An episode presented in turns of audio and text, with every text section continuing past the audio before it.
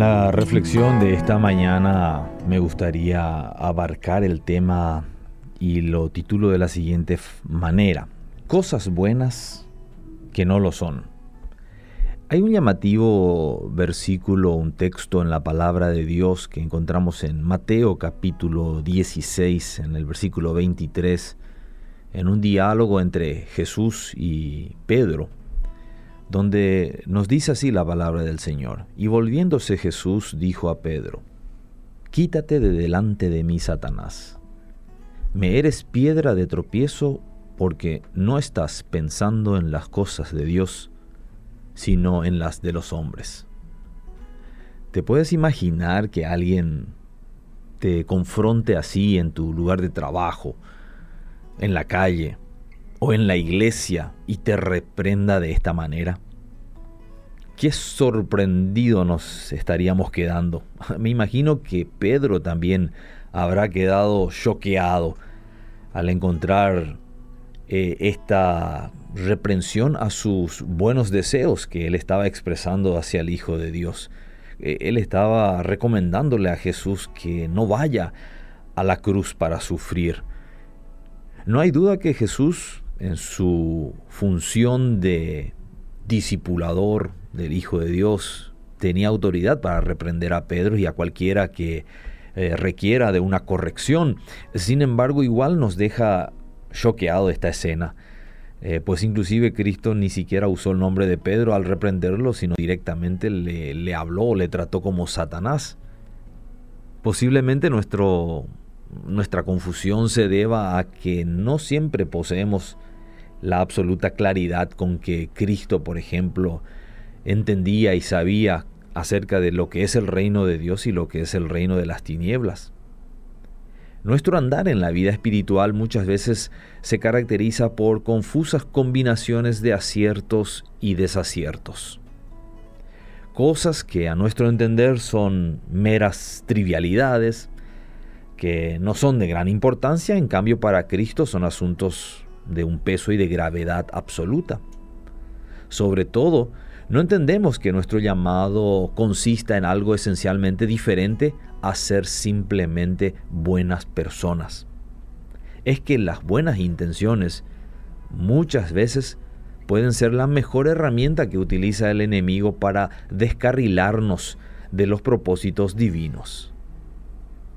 Aquí queda una interesante lección aclarada y revelada en este incidente que mencionamos en el versículo. Considerémoslo por un momento. El enemigo puede usarnos para avanzar en sus propósitos, en sus propósitos contrarios a los deseos de Dios. Que seamos cristianos no necesariamente es una garantía para que en ocasiones no estemos desarrollando el trabajo del enemigo y no necesita que seamos aliados de Satanás para eso. Simplemente se sirve de nosotros y de nuestras buenas intenciones. Se sirve de todo lo que Él pueda usar para hacer avanzar su reino de las tinieblas. Porque la esencia del pecado, no olvidemos, consiste precisamente en lo que Cristo denuncia en el texto de hoy. No estás pensando en las cosas de Dios, sino en la de los hombres. Es decir, hacer la obra del enemigo es fomentar en uno mismo y en los demás una forma de ver la vida que no necesariamente es según los principios eternos de Dios, sino más bien conforme a nuestra sabiduría o la sabiduría, como lo dice el apóstol Pablo, presente del siglo.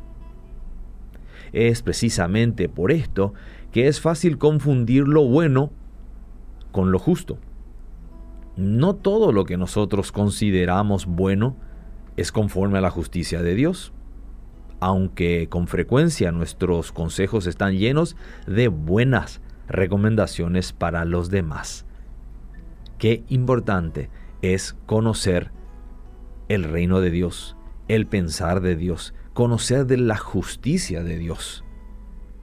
Así que sepamos esto, que en el reino de Dios lo bueno no es suficiente. Y por eso tuvo que enviar a su Hijo Jesucristo para morir en la cruz por nosotros y para mostrarnos cuál es el camino hacia Dios. En la Biblia encontramos muchos ejemplos de gente bien intencionada. El mismo Abraham y Sara consideraban una buena idea engendrar un hijo por medio de su sierva Agar. Los mismos israelitas arrepentidos por su falta de fe para poder tomar posesión de la tierra prometida, creían que Dios vería bien sus intentos de subir a tomar la tierra por sus propias fuerzas y medios. El que conoce esa historia sabe de la gran derrota que sufrió el pueblo de Israel por haber ido a atacar al enemigo sin la autorización y peor aún sin la compañía de Dios.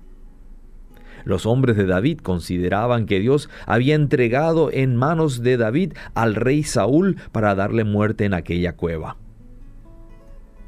Podemos pensar en decenas de ejemplos. En cada uno, las buenas intenciones no fueron suficientes para hacer la voluntad de Dios. Por eso el apóstol Pablo nos recomienda, no os conforméis a este mundo sino transformaos por medio de la renovación de vuestro entendimiento, para que comprobéis cuál es la buena voluntad de Dios que es agradable y perfecta.